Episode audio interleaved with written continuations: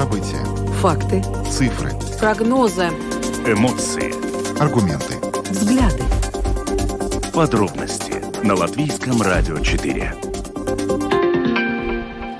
Здравствуйте, в эфире Латвийского радио 4, программа «Подробности», ее ведущие Евгений Антонов и Юлиана Шкаглы. Мы также приветствуем нашу аудиторию в подкасте и видеостриме. Коротко о темах, которые мы обсуждаем с вами сегодня, 20 марта. Главная новость последних дней. Международный уголовный суд в Гааге выдал ордера на арест президента России Владимира Путина и уполномоченного по правам ребенка Марии Львовой-Беловой. Их обвиняют в том, что они участвуют в насильной депортации украинских детей на территорию России. Сегодня мы всю первую половину нашей программы посвящаем этой теме. Мы общаемся с юристом, который объясняет нам тонкости, собственно говоря, как работает этот ордер. Мы общаемся с политологом из России, который объясняет, как это повлияет на, собственно говоря, поведение России и ситуацию в элитах Путина. И мы связываемся с Украиной. Нам расскажут о том, как вообще происходит, что происходит в области вот этой вот с украинскими детьми, насколько серьезна ситуация с этими депортациями и что можно сделать, чтобы их вернуть назад. К 2050 году все здания в Европейском Союзе должны стать климатически нейтральными. Это предусмотрено принятой Европейским парламентом директивой. На деле это означает, что здания придется реновировать, причем уже в ближайшем будущем, поскольку к 2030 году жилые дома должны иметь энергетический класс не ниже Е, а к 2033-му требования будут повышены до энергетического класса Д. В Эстонии уже выступили против этого плана, его там назвали принудительной реновацией. О том, насколько вообще реально Латвии с ним справиться, учитывая нынешние темпы реновации жилья. Сегодня мы об этом поговорили с депутатом Европарламента Иваром Ипсом и также выяснили, реально ли, что все-таки эти сроки будут сдвинуты. Потом мы поговорим о том, что Министерство внутренних дел Латвии предложило рассмотреть отказ от уголовной ответственности для подростков, которые совершили мелкие преступления. В настоящий момент уголовная ответственность для них наступает с 14-летнего возраста. И мы проведем интерактивный опрос и будем просить вас ответить на вопрос: уголовная ответственность или воспитательные работы? Как наказывать подростков за мелкие преступления? Звоните нам в прямой эфир 67227440. И уже сейчас можно писать на WhatsApp 28 04 04 24. В Латвии объявлено желтое предупреждение в связи с высоким уровнем воды в реках. Это касается центральных и восточных регионов нашей страны. Насколько ситуация к этому дню опасна, выясним в конце нашей программы. Видеотрансляцию программы «Подробности» смотрите на домашней странице Латвийского радио 4, LR4LV, на платформе RusLSM.LV, а также в Фейсбуке на странице Латвийского радио 4 и на странице платформы РусЛСМ.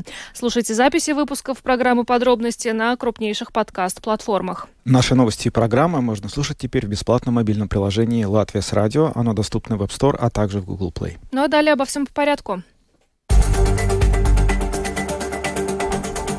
Подробности. Прямо сейчас. Программа «Подробности» на Латвийском радио 4. Мы начинаем с Гааги, о которой так долго говорили. И вот Международный уголовный суд в Гааге выдал ордер на арест президента России Владимира Путина, а также российского детского омбудсмена Марии Львовой-Беловой. Основанием для этих ордеров стали свидетельства незаконной депортации детей с оккупированных территорий Украины в Россию. Многие спрашивают, почему, собственно, выбран именно этот повод для ордеров, но юристы поясняют, что это связано с тем, что невозможно сейчас в данный момент выдать ордер из-за агрессии России на территории Украины, потому что ни Россия, ни Украина не являются в полной мере участниками Международного уголовного суда. Поэтому ордер выдан именно вот на том основании, которое однозначно является преступлением, которое просто доказать. Вообще, конечно, многие задаются теперь вопросом, что на деле означает выдача этого ордера. То есть реально ли Владимира Путина теперь можно задержать? Здесь многое зависит от того, вообще собирается ли он покидать территорию России и в какую страну, например, он собирается отправиться. И здесь очень важно понимать, что те страны, которые которые признают Международный уголовный суд, они теперь вполне себе могут реально задержать Владимира Путина. Даже можно сказать, что юридически они скорее должны это сделать. Другой вопрос, что здесь бывают различные исключения. Ну вот многие сейчас в связи с этим обсуждают поездку, запланированную и до сих пор пока не отмененную, поездку в августе этого года. Путин собирается посетить ЮАР на саммит БРИКС. И вот ЮАР — это страна, которая подписала и ратифицировала Римский статут, который становится основанием для работы Международного уголовного суда. Следуя букве закона, ЮАР должен задержать Путина и передать его в Гаагу для следствия. Будет ли это сделано, неизвестно, потому что однажды уже ЮАР в своей истории не задержал того человека, который тоже преследовался Международным уголовным судом. Это был президент Судана Башар. Ну и еще некоторые моменты, которые, собственно, вот теперь важны в связи с тем, что суд выдал ордер на арест Путина, ну, проведение переговоров с Путиным. Если ранее и некоторые страны, лидеры некоторых стран Европейского Союза еще как-то пытались вразумить российского лидера и провести с ним переговоры, то сейчас вот открытым остается вопрос, а будут ли они это делать, учитывая, что он имеет такой статус.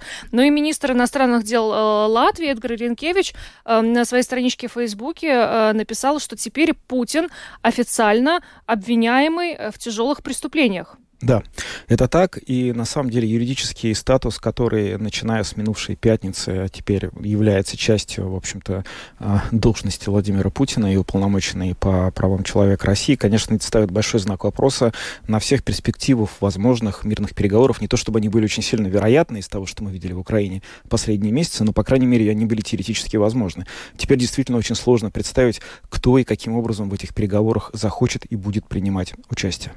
Ну, юридических деталях, связанных с выдачей ордера на арест Путина, сегодня мы поговорили с Алексеем Димитровым, латвийским юристом, правозащитником в Брюсселе. Есть прокурор Международного уголовного суда, который проверяет все материалы и формулирует обвинение, и потом вот с этим запросом идет в досудебную палату. Это, по сути, следственные судьи Международного уголовного суда, и они решают вот по конкретному запросу прокурора, выдавать ордер или не выдавать ордер. То есть, конечно, тут трудно говорить о том, что трудно сформулировать, насколько это исчерпывающая вещь. То есть, вполне возможно, что будут и другие ордера по другим обвинениям. Но, видимо, это вот то обвинение, по которому легче всего сформулировать доказательства вины непосредственно Путина. Потому что вот именно с этой стратегией переселения детей с оккупированных территорий, там как бы сам Путин, он подписывал соответствующие указы, облегчал эту процедуру. То есть тут не нужно доказывать, что он об этом знал, он напрямую в этом участвовал. Ну, вот этот вот статут, в соответствии с которым существует Международный уголовный суд, подписали 123 страны. Значит ли это, что приезд в любую из этих стран для Путина теперь равнозначен тому, что он будет арестован и предстанет перед трибуналом в Гааге? Ну, с точки зрения, скажем, верховенства права, по идее, так и должно быть. Да, то есть все эти 123 государства согласились с тем, что они в случае подозрений в нарушении вот этих запретов, которые есть в статуте, то есть в том числе запрет военных преступлений, они обязаны отреагировать и сотрудничать с Международным уголовным судом. На практике бывает, конечно, по-разному. То есть самый, наверное, известный случай – это бывший президент Судана, когда он был государственным визитом в Южной Африке, власти не исполнили ордер на арест. Местные жители обратили на это внимание судов, и суд выдал санкцию на арест. Но, тем не менее, и тогда, по сути, власти не дали исполнить этот ордер, но вот этому президенту Судана пришлось срочно уезжать из страны.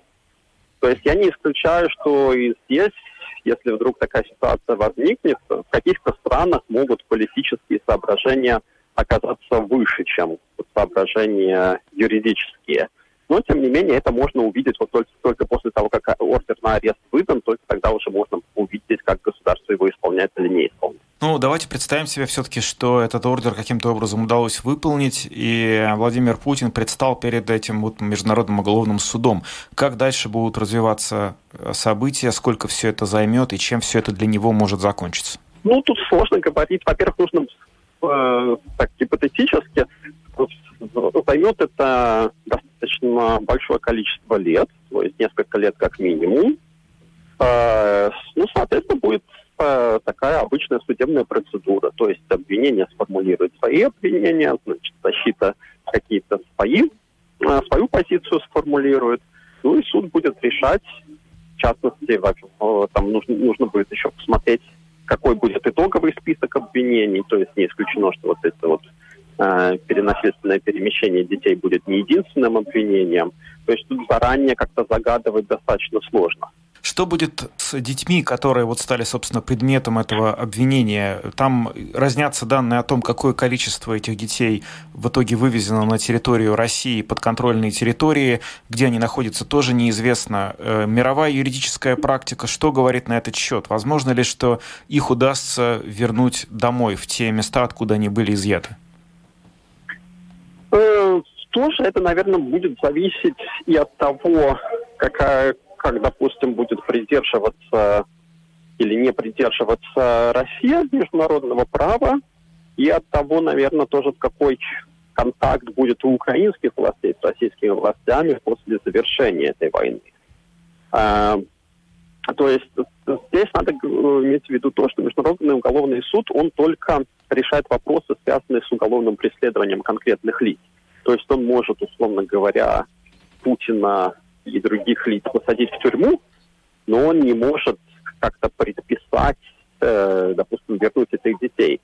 Но поскольку суд должен будет сформулировать, было это нарушение международного права или нет, то, соответственно, если это нарушение будет признано, то Украине нужно будет искать способы, чтобы Россию убедить это нарушение прекратить. Ну и в идеальном случае, конечно, вернуть детей на их постоянное место жительства. Ну, естественно, здесь будет еще другой принцип, который вступает в действие. Это принцип лучших интересов ребенка. То есть не исключено, что за те годы, которые неминуемо пройдут, к тому моменту уже после кто-то из этих детей, они будут усыновлены и, в общем-то, уже интегрированы в свои семьи. Но тогда, наверное, Украина не сможет настаивать на том, чтобы они были возвращены, но сможет, допустим, потребовать извинений, признания нарушения, компенсации и так далее. Алексей Димитров, латвийский юрист и правозащитник в Брюсселе, рассказал нам о том, как с юридической точки зрения будет работать ситуация с ордером Гаагского суда, Международного уголовного суда, который выписан Владимиру Путину в минувшую пятницу. Ну а теперь с нами на видеосвязи Павел Лисянский, правозащитник, директор Украинского института стратегических исследований и безопасности. Добрый вечер. Здравствуйте. Здравствуйте. Скажите, вообще очень разнятся данные относительно того, сколько украинских детей могло быть депортировано с оккупированных территорий Украины на территорию России. Какие-то примерные хотя бы подсчеты имеются на данный момент? Ну, я объясню, почему так. Украинские правоохранительные органы называют цифру, там сейчас уже больше 16 тысяч, уже близко к 20, наверное. Это те дети, которые идентифицированы, то есть были обращения в правоохранительные органы, было возбуждено уголовное дело и так далее. Это такая процедура. Как вы знаете, мировая практика говорит о том, что если не было никаких заявлений и так далее, человек считается просто пропавшим без вести. Но по данным неправительственных организаций, в частности, моей коллеги Веры Ястребовой, это восточная правозащитная группа, мы с ними совместно готовили отчет в конце декабря, в декабре 2022 года как раз по депортации детей. И там цифра, там больше 200 тысяч. Депортировано больше 200 тысяч, и я вас уверяю, это не предел. Потому что цифра гораздо больше, потому что депортация шла, отследить ее было невозможно. Началась она за 6 дней до полномасштабного вторжения Российской Федерации, подчеркиваю, именно за 6 дней. На сегодняшний день персональные данные этих детей в разных регионах переделываются, то есть меняется, иногда и имя ребенка меняется, потому что их же, фактически распределяют по российским семьям, меняется и фамилия ребенка, Также есть такая информация, что на сегодняшний день переполнены транзитные пункты. Транзитные пункты – это такой термин, для того, чтобы ребенка депортировать, вот в этом отчете о принудительной депортации мы расписали схему, то есть там есть транзитная депортация, то есть транзитный пункт сбора детей на оккупированной территории, транзитный пункт сбора на территории Российской Федерации в приграничной области с оккупированной территорией и транзитный пункт уже в самом городе, откуда ребенок направляется в детский дом того субъекта Российской Федерации, где есть такой запрос. Так вот, вот эти транзитные пункты на сегодняшний день, они заполнены, потому что этот процесс усыновления детей, он, его скорость очень сильно упала, потому что и даже где-то в апреле, в мае нами были зафиксированы первые случаи отказа российских семей от усыновленных детей в связи с тем, что у детей начали выявляться какие-то болезни, и после этого Российская Федерация в октябре начала применять процедуру медицинской фильтрации на оккупированных территориях. Вот в этом отчете мы показали документ премьер-министра Мишустина, который регламентировал выделение там порядка 10 миллионов евро, понятно, цифра в рублях, для того, чтобы на оккупированных территориях проводить медицинские глубинные обследования детей. Вот тех детей, которые проходят медицинскую фильтрацию, они забирают. Тех, кто не проходит, их оставляют. И эти факты подтверждены в том числе и вашими коллегами-журналистами из разных изданий, когда был деоккупирован Херсон. Этот принцип был подтвержден. Каким образом удается и насколько вообще удается поддерживать связь с теми детьми, которые перевезены на территорию России? И вообще вот та информация, которую вы сейчас получаете о том, в каком они состоянии, что с ними, она в основном идет из какого рода источников? Ведь, вероятно, поскольку воюющая ситуация войны, это довольно сложно делать, поддерживать какой-то эффективный канал коммуникации. Мы вот как раз работаем через Восточную правозащитную группу, это организация, которая была создана из переселенцев Луганской и Донецкой области еще в 2014 году. Ее директора Вера Ястребова, адвокат. Они буквально 9 лет занимаются практической защитой прав жителей временно оккупированных территорий. У них там есть в разряде и освобождение заключенных без помощи государства в этот период. И там много всего. То есть за 9 лет они установили огромный контакт банк данных и доверительных отношений с этими людьми. Соответственно, они эти связи социальные сохранили. И, конечно, не стоит же забывать, что и я тоже родом из города Антрацит Луганской области, это сейчас временно оккупированная территория, и все коллеги из Восточной правозащитной группы Института стратегических исследований так или иначе связаны с этими территориями. Сейчас мы еще подключили к нашей работе коллег из оккупированных территорий южных областей, имеется в виду переселенцев. То есть социальные связи есть, контакты есть, и таким образом мы общаемся, собираем неформальную информацию, люди горят желанием нам помогать, те, которые там, но мы это делаем в условиях строгой конфиденциальности, поэтому у нас получается собирать информацию, делать аналитические отчеты, получать информацию о том, что происходит на временно оккупированных территориях Украины. Если касательно, вы спрашиваете, состояние детей, которые туда перевозят, депортируют, состояние разное, потому что разные категории детей.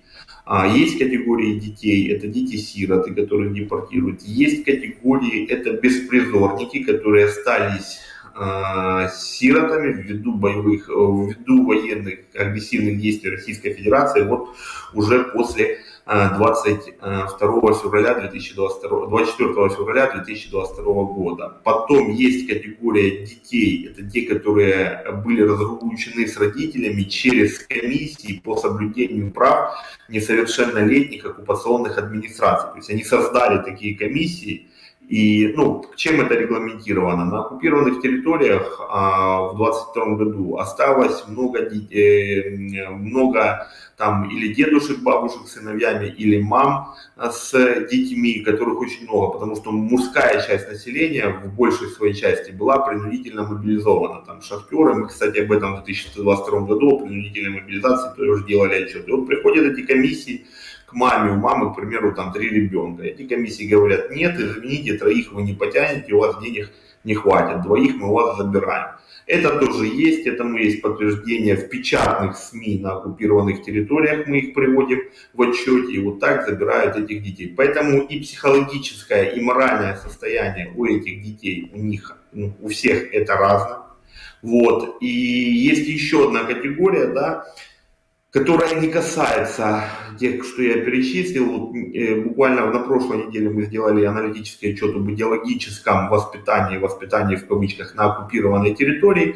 Мы показали, как вот с 2015 и по теперешнее время на оккупированных территориях детям прививает идеологию агрессии, идеологию войны. И вот особенно в Херсоне это было, в таких случаях несколько зафиксировано. Если родители не хотели вести своих детей в школу, потому что учебная программа в украинских школах, которые временно попали под оккупацию, была изменена до такой степени, что они просто отказывались приводить туда своих детей. Тогда родители вызывали в оккупационной администрации, говорили: если не хотите, тогда мы квалифицируем ваши действия как нарушение права ребенка на образование, и мы тогда у вас по решению суда забираем детей и будем ими заниматься самостоятельно. И вот такие детки тоже есть, которых забрали в связи с каким-то неправильным в кавычках поведением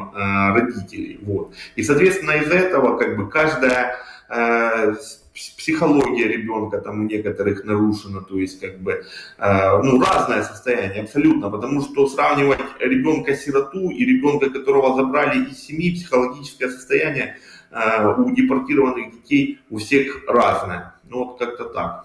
Павел, но сейчас, когда есть уже реальные обвиняемые по делу о депортации украинских детей на территорию России, вообще у правозащитников, у вашего института, у родителей, насколько вот велики надежды все-таки вернуть этих детей обратно на территорию Украины?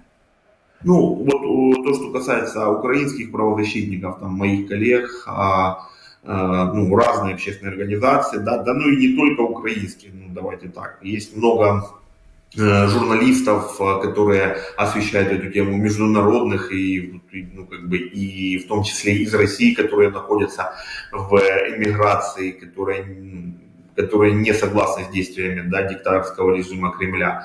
Мы постоянно над этой темой работаем, и более того, мы говорим о том, что в Украине должна быть создана какая-то государственная служба по вопросам репатриации, как это было сделано в свое время в Израиле, когда Израиль репатриировал евреев, которые находились в Советском Союзе. Вот над этим необходимо работать, да. То, что касается виновных, это только лишь 2 фигуранта, да, они самые главные. Но я вам так скажу, по моей информации, одним из теневых разработчиков схемы принудительной депортации детей является Анна Кузнецова. Это экс-омбудсмен Российской Федерации, которая сегодня является вице-спикером Государственной Думы.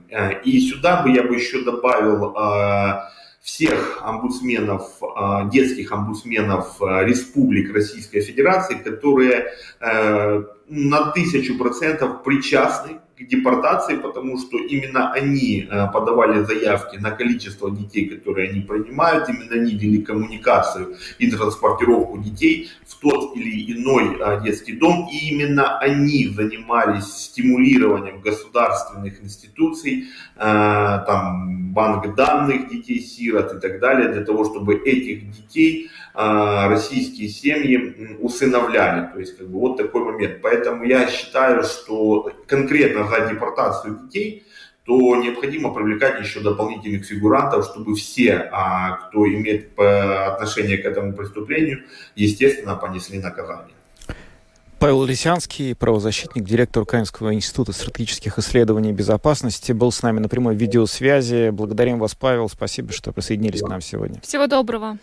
Наш гость только что поднял важную тему, что, в общем, далеко не единственные эти фигуранты те два человека, которым сейчас выписан ордер, что, возможно, за ними последуют и другие фамилии. И вообще, да, достаточно важно понять, какое влияние вот то, что произошло, может оказать на событиях в России, потому что ведь есть чиновники, которые связаны с Путиным, и до сих пор считали, что, возможно, все, что происходит и связано с ним, их не коснется. Насколько это изменилось? Чтобы выяснить это, мы сегодня задали этот вопрос бывшему спичрайтеру Владимира Путина, политологу Аббасу Галямову, и вот что он нам ответил. Для подавляющего большинства представителей российского истеблишмента эта новость, конечно, очень неприятная, можно даже сказать, шокирующая. Помимо того, что она демонстрирует непреклонную волю Запада, который продолжает маргинализовывать Путина, она еще и демонстрирует то, что им самим, элитам, истеблишменту российскому, не удастся избежать ответственности в будущем, как они на это надеялись. Они до последнего надеялись, что, знаете, как-нибудь это рассосется. Ну, дескать, я человек маленький, выполняю поручения начальства. Лично я никого не убиваю. Вот. Поэтому, какой с меня спрос? Вроде как вот такая позиция позволяла, значит, продолжать заниматься тем, чем ты занимаешься, несмотря ни на что. А решение Международного уголовного суда, оно демонстрирует со всей очевидностью, что, ребята, вам не удастся сказать, что вы ни при чем, вы ничего-то не знали, вы там только приказания начальства выполняли. Нет, вот мы вам официально заявляем, что этот человек подозревается в совершении уголовного преступления. Если вы будете продолжать с ним сотрудничать, то вы что получаете? Но вы получаете соучастники его преступной деятельности. Вы, так сказать, подельники. Вот. То есть после этого оставаться лояльным и рассчитывать на то, что тебе за это не будет ничего, очень сложно. Международное сообщество послало четкий сигнал, надо что-то предпринимать. Плыть по течению нельзя, течение несет не туда, куда надо. А что предпринимать, они не понимают. Они не понимают, потому что, просто отползти, вроде бы логично, надо отползать. Так это же будет предательство, акт нелояльности, за это накажут. Совершить переворот, и тем более страшно, да и непонятно, как это делать. Эти же люди никогда в самостоятельные политические игры не играли. Они всегда лишь угодливо исполняли команду начальства. То есть полная растерянность, непонимание, что делать дальше. Значит, это большая часть элит. Меньшая часть, речь идет в первую очередь о так называемом блоке ястребов. Патрушев, Сечин. Они, наоборот, я думаю, восприняли это событие таким, знаете, чувством внутренней удовлетворенности. Маргинализация им, конечно, тоже не нравится, но зато исчезает вот эта проклятая двусмысленность. Такой, значит, значительно уменьшается риск того, что Путин припустится к этим проклятым системным либералам, так называемым, технократам в своем окружении, и в какой-то момент возьмет и вильнет, значит, начнет там переговоры, он же год назад уже пытался это сделать, начнет договариваться, и, соответственно, сторонники эскалации, коими являются указанные господа ястребы, они окажутся не у дел, они окажутся сторонниками курса, который отправлен на солнце истории. Их необходимость в них отпадает, Путину они больше не нужны, он их списывает за борт. И все остальные вешают на них всех собак.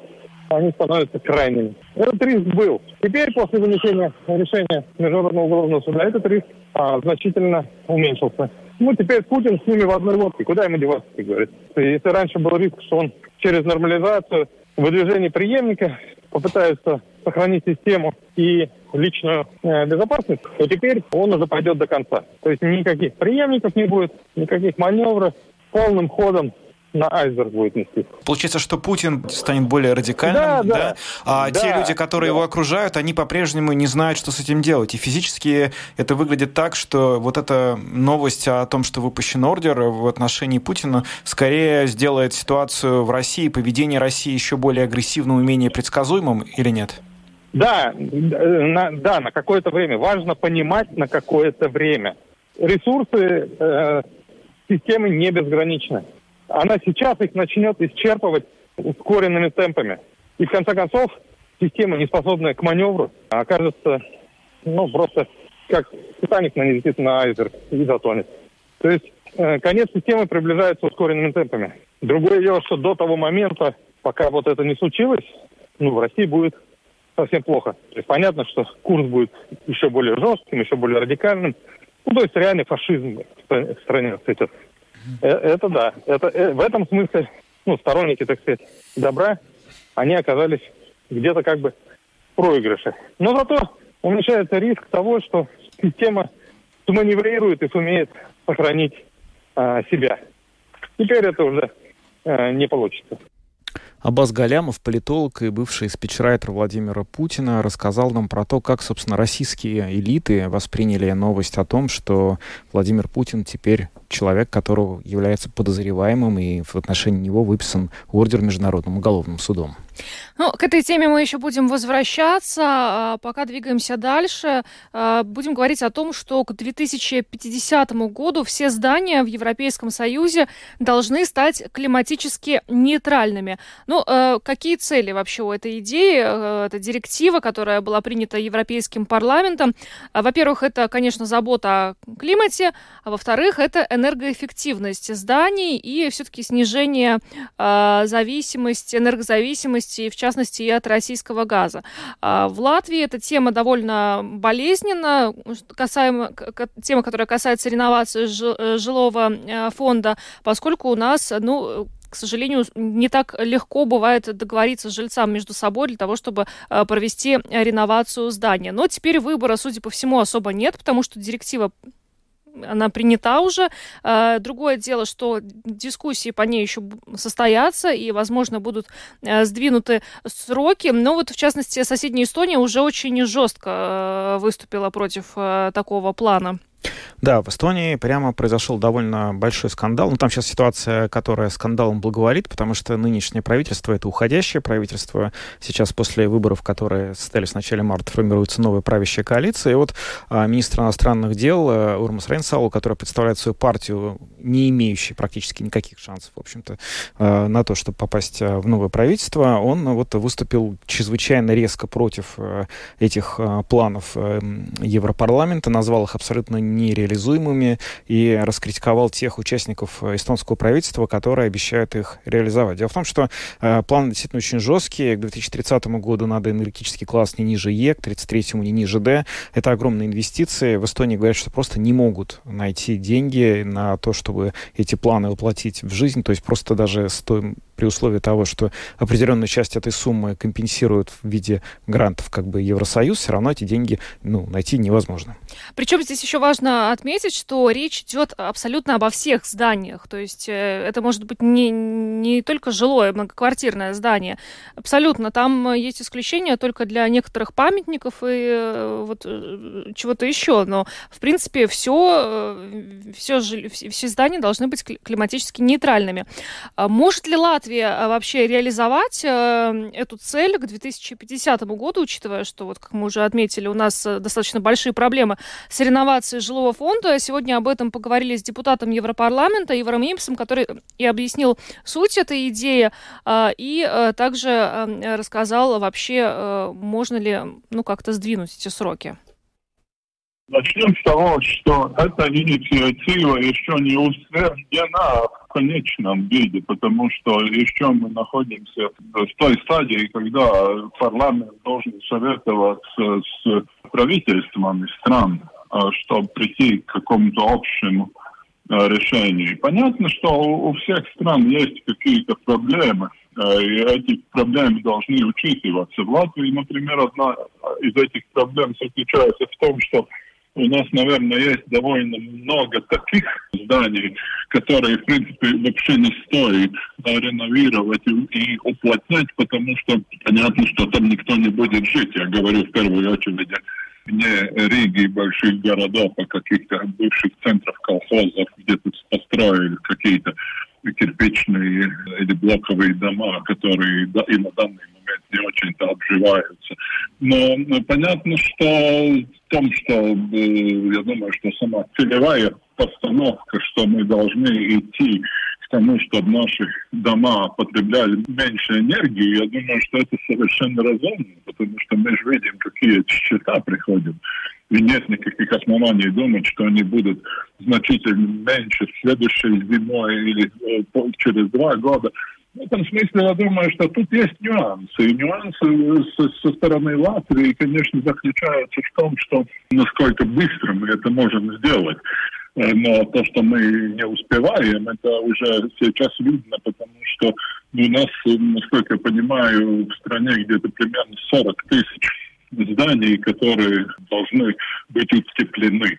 Но если мы до сих пор умудрились это сделать только с 1 тысячи этих зданий, то я думаю, что что-то не очень хорошо работает в самой системе, где все эти жильцы должны прийти к какому-то мнению для того, чтобы принимать такое решение. Понятно, что в первую очередь у самих жильцов стоимость их квартиры, если они собственники, будут подниматься от того, что этот дом будет реновирован. Но опять же, вопрос в темпах и вопрос в деньгах. Откуда они будут приходить, деньги у Европы для этого есть, но понятно, что все эти расходы вряд ли нам удастся покрыть именно только из европейских денег, но это, извините, тоже и вклад в нашу собственность, потому что это же наши дома, наши квартиры. Но будем смотреть, как это будет продвигаться дальше. Но, извините, у нас других решений нет, если мы не хотим платить такие огромные деньги за счета, за отопление и за газ. Но тогда у нас просто нет другого выхода, чем утеплять дома. Да, это безусловно. Жильцы тех многоквартирных домов, которым удалось договориться и реновировать свой дом, их счета сейчас гораздо ниже. Но вот здесь мы тоже много общались с представителями различных компаний домоуправления. Они говорят о том, что даже если жильцы, какая-то определенная часть хотели бы, не всегда это возможно, потому что проживают пенсионеры в многоквартирных домах, которые не соглашаются на такие условия. Они боятся, что они не смогут участвовать в этой кредитной программе. В таком случае, на ваш взгляд, не стоит ли сначала как-то в Латвии упорядочить эту систему, прежде чем идти к выполнению вот этой европейской директивы? Потому что, как пока выглядят, люди просто не смогут пойти на это, если сейчас, вы тоже цифры привели, что у нас только 1000 зданий реновировано. Вы знаете, в первую очередь, понятно, что это задача политиков искать решение, как мы можем цели достигнуть всех вместе. И то, что мы будем этому сопротивляться, это ничего нам не даст, потому что я думаю, что всем понятно, что мы просто не должны тратить лишние деньги на отопление. Но что касается всех этих сценариев, о которых вы говорили, это во многом зависит от того, что по-латышски называется этот apsaimniekotājs, тот, который, как регион pārvaldnieks, и все эти предприятия, которые занимаются этим. Потому что если у них есть мотивация, чтобы эти дома были бы больше энергоэффективными, тогда они эту цель и могут достигнуть. Потому что... И во-вторых, это, кстати, такие предприятия, как Рейгс Силтон, все эти большие предприятия, которые занимаются именно теплом и энергетикой, чтобы у них тоже была мотивация вкладываться в это. Потому что сейчас это наоборот, чем больше ты тратишь, тем больше прибыли у этого предприятия. И так не должно быть. Так что политические решения тут предстоят. И я думаю, что наш министр и министр энергетики, и наш министр по делам местных самоуправлений не должны просто об этом думать, потому что эта ситуация абсолютно не уникальная. Мы просто ее запустили, этим не занимались. В то время как другие страны занимались этим очень усердно, и, конечно, эта ситуация сейчас немножко легче. У нас даже и внутри страны есть города, в которых, более-менее успешно эта программа. Вот. Конечно, Рига в этом смысле довольно плохой пример, потому что в Риге, как мы видим, абсолютное большинство зданий не проходили через эту программу. Но самое главное, это тоже поддать понять всем нам, как гражданам и жителям Латвии, что ценность нашей собственности от этого только возрастет, а не уменьшится. Понятно, что тут надо вкладываться, но в конце концов, мы в первую очередь будем платить меньше за отопление, и во-вторых, когда мы будем продавать или тут закладывать или что-то такое делать со своей квартирой, тогда мы просто будем иметь большую ценность. Но вы допускаете, что еще могут быть как-то сдвинуты эти сроки реализации программы? Я думаю, что да. Но тут на данный момент мы находимся в этой стадии, что называется, триалогов, что означает то, что парламент консультируется с Советом Европейского Союза и пытается найти какой-то общий знаменатель, что понятно, что этот созыв парламента гораздо более зеленый во многих смыслах, чем правительство. Но они, чтобы принять эту директиву, они должны иметь какой-то компромисс и общее решение. Ивар Ипс, депутат Европарламента, рассказал нам о директиве, принятой Европейским парламентом, которая касается реновации зданий. Конечно, с одной стороны, и вот Ивар Ипс говорит, это неизбежно, это нужно делать, потому что, ну, во-первых, жилой фонд, он устаревает, и нужно экономить отопление, счета снизятся, это все понятно.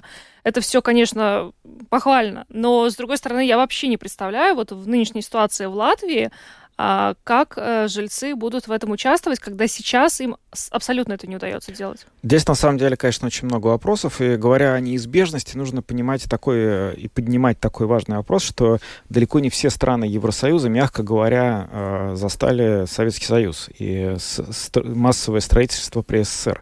Потому что сейчас те проблемы с энергоэффективностью, которые есть на территории Латвии, Эстонии, Литвы, это во многом следствие того, что вот здесь строились дома панельные по лекалам, которые были приняты в Советском Союзе.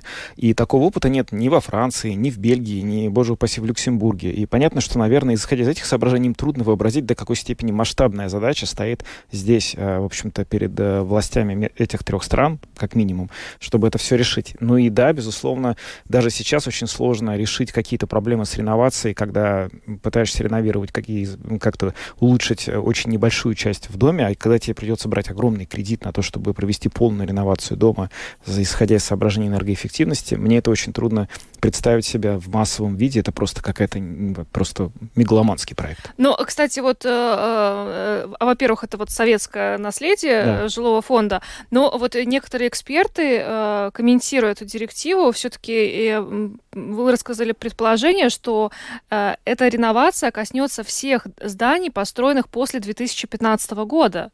То есть у многих стран Европейского Союза в таком случае появятся большие проблемы с тем, как это реализовать, если речь действительно идет о всех постройках после 2015 года. Очень трудно комментировать, потому что просто речь идет о каком-то совершенно чудовищном объеме строительства и денег, которые на это нужны. Я не понимаю, откуда эти деньги вообще могут взяться. И как... То есть я понимаю, как такое решение можно принять, но как его можно реализовать, я вообще не понимаю. Ну, посмотрим, как это все будет. Ну что ж, есть у нас еще время провести небольшой интерактив по поводу предложения Министерства внутренних дел отказаться от уголовной ответственности для подростков, совершивших мелкие преступления. Сейчас закон предусматривает, что к уголовной ответственности можно привлекать подростков с 14-летнего возраста, но МВД предлагает эту практику пересмотреть и, например, рассмотреть план по предотвращению детской преступности. Ну, то есть заменить, может быть, вот эту уголовную ответственность на какие-то воспитательные работы. В общем, ждем ваших звонков 67227440. Вопрос звучит так. Уголовная ответственность или воспитательные работы? Как наказывать подростков за мелкие преступления? Также призываем писать нам на WhatsApp 28040424. Есть уже несколько звонков. Здравствуйте. Добрый вечер. Ну, мне сейчас около 40, в частности, завтра 39 завтра не будет. Да, я помню наши времена, когда мы были подростками, что бы только не творили. Это, в принципе, были довольно страшные преступления. Допустим, закинуть на трамвай растяжку с камешками и веревкой, чтобы штанга спала, да. Или там зацепиться где-нибудь, или еще какие-нибудь вещи там на стройках поделать. Стройки недостроенные, дома и так далее. Но тогда как бы было всем пофигу немножко. Сейчас, слава богу, детям есть чем заняться в целом. У них есть довольно обширный класс для родителей выбор тоже, и социальная программа помогает их чем-то занять реально, потому что мы беспризорничали очень так жестко, да. И поэтому сам по себе воспитательный процесс, наверное, он должен быть пересмотрен в исторической перспективе, учитывая, что даже сами дети сейчас немного другие, и, в принципе, я думаю, что сейчас чаще получается так, что ты не в целом как бы быть стыдно тебе не хулиганом, потому что там у тебя там знакомый Шурик во дворе, он тогда тебя может лохом обозвать, да, а наоборот, ты, получается, на эту дорожку наступил чуть-чуть, да, измазался, хотя до этого ты мог ходить и там, не знаю, рисованием заниматься, а тут раз какой-то компашкой непонятной связался. То есть в этом контексте надо немножечко пошире посмотреть. Я надеюсь, меня услышат, если те, кто люди профессионально занимаются, потому что именно оступившихся людей, подростков, очень легко в одну сторону качнуть, и в другую тоже легко качнуть. Вот этот момент есть, да. Спасибо. Спасибо. Так, есть еще звонки. Ну, это, кстати говоря, вот говорят, что раньше до компьютеров и планшетов дети вот гуляли на улице, как хорошо. Ну вот, не знаю, кажется, что, может, лучше компьютеры и планшеты. Здравствуйте, в прямом эфире. Добрый вечер. Я думаю, что с 14 лет, наверное, слишком рановато привлекать к уголовной ответственности. А вот мы общественные туалеты или горшки в детском саду в самый раз. Спасибо. Да. Ну, что ж, есть разные точки зрения. Как мы видим, кто-то говорит, что 14 лет – это мало. Ну, вот наш первый звонивший сказал, что нужно посмотреть в контексте на то, как вообще дети гуляют и ведут себя. Здравствуйте, в прямом эфире. Здравствуйте, слушаем вас. Только от приемника отойдите, пожалуйста. Да, отошла, да. Добрый вечер. Ну, конечно, я за воспитательную работу. И, конечно, 14 лет это все-таки рановато, но надо, чтобы была воспитательная работа по всей республике велась бы, чтобы подростки имели какой-то выход. В смысле, какие-то кружки, какие-то центры, чтобы там они могли чем-то заняться или хотя бы организовать работу, где-то им устроиться во время летних каникул, а не так, что все это на самотек. И потом меня, например, интересует, как эти подростки имеют доступ к наркотикам. Вот недавно было сообщение, что умер от наркотиков 17-летний парень. Ну что это такое? В нашей маленькой Латвии нельзя обуздать наркотрафик. Ну. Спасибо за ваш звонок. Трудно его обуздать, где бы то ни было, даже в маленькой Латвии. Ну что ж, спасибо за звонки. К сожалению, больше не успеем уже принять. Еще одна вот такая тема, о которой нужно сообщить, это объявлено желтое предупреждение в связи с высоким уровнем воды в некоторых реках. Не по всей Латвии объявлено это желтое предупреждение, но о том, насколько ситуация опасна, Лаура Крумини, руководитель отдела прогнозов Латвийского центра окружающей среды, геологии и метеорологии, сегодня рассказала о программе «Домская площадь». Ситуация довольно такая стабильная, очень резких изменений не ожидаем. Если так говорить все по порядку, то в Курзене и в Земгале в целом уже максимум воды в реках наблюдался. Только в отдельных реках еще сохраняется вот именно в этот период максимум. Но в течение этой недели здесь уровни воды будут в целом все-таки понижаться, несмотря на то, что ожидаются и дожди. И в связи с этим мы можем сказать, что серьезно затопление территории не ожидается. Если говорить про восточную половину Латвии, Видзема и Латгала, то в целом надо сказать, что максимальный уровень воды здесь ожидается. Ну, если про Видзема говорить, что в конце еще этой недели, может быть, в самом-самом начале следующей недели по востоку в Даугаве здесь еще максимальный уровень воды ожидается в конце этой недели и даже еще в следующей неделе.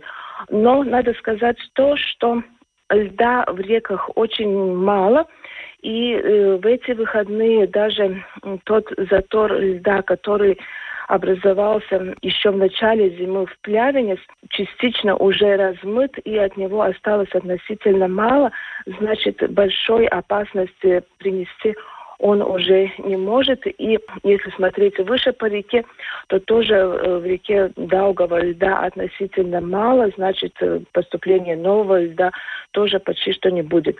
По северо-восточным регионам в бассейне реки Гауя здесь еще также с начала зимы сохранялись отдельные реки, которые покрыты льдом.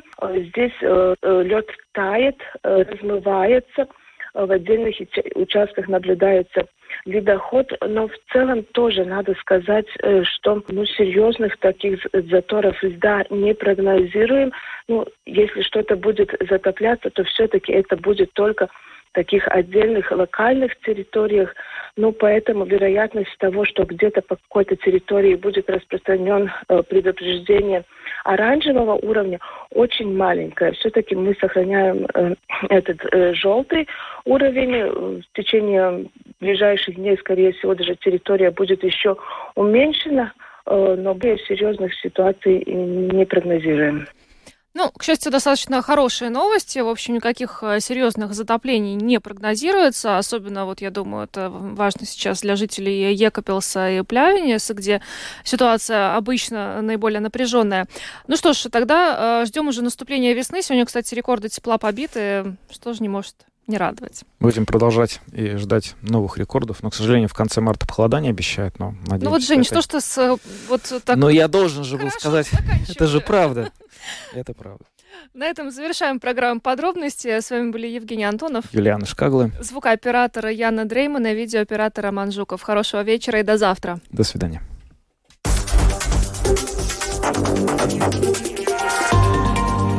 Латвийское радио 4.